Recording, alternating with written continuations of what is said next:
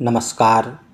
भारतीय संविधान के अनुच्छेद 35 में यह स्पष्ट किया गया है कि केवल संसद को कुछ विशेष मौलिक अधिकारों को प्रभावी बनाने के लिए कानून बनाने की शक्ति होगी।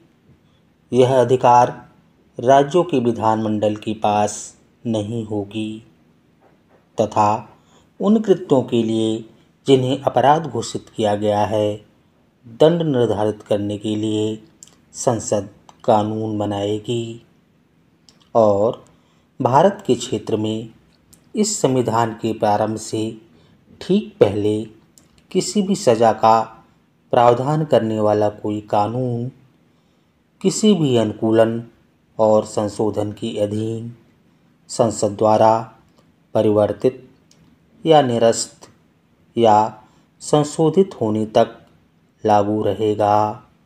जय हिंद। जय भारत।